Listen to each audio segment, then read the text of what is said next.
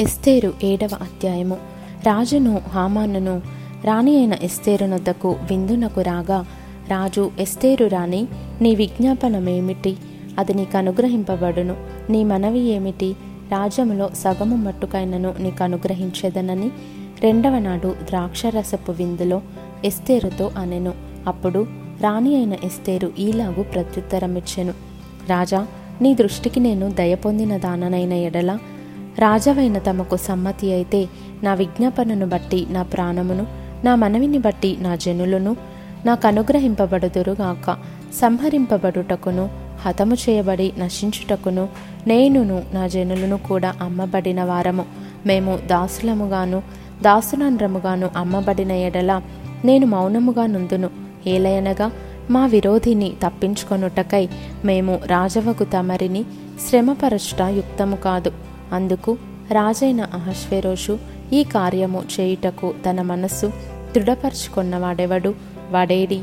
అని రాణియకు ఎస్తేరు నడుగగా ఎస్తేరు మా విరోధియకు ఆ పగవాడు దుష్టుడైన ఈ హామానే అనెను. అంతట హామాను రాజు ఎదుటను రాణి ఎదుటను భయాక్రాంతుడాయను. రాజు ఆగ్రహముంది ద్రాక్షరసపు విందును విడిచి నగరు వనమునకు పోయెను. అయితే రాజు తనకు ఏదో హాని చేయనుద్దేశించనని హామాను తెలుసుకొని రాణి అయిన ఎస్తేరు ఎదుట తన ప్రాణము కొరకు విన్నపము చేయుటకై నిలిచెను.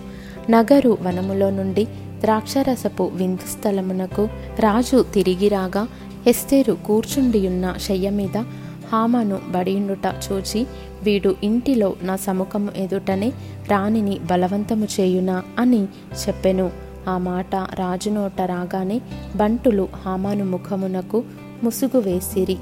రాజు ముందర నుండు షండులలో హర్బోన అనునొకడు ఏలినవాడ చిత్తగించుము.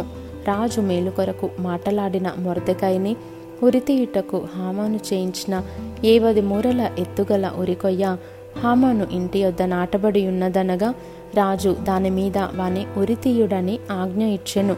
కాగా హామాను మొర్దకాయకి సిద్ధము చేసిన ఉరికొయ్య మీద వారు అతనినే ఉరితీసిరి అప్పుడు రాజు యొక్క ఆగ్రహము చల్లారెను.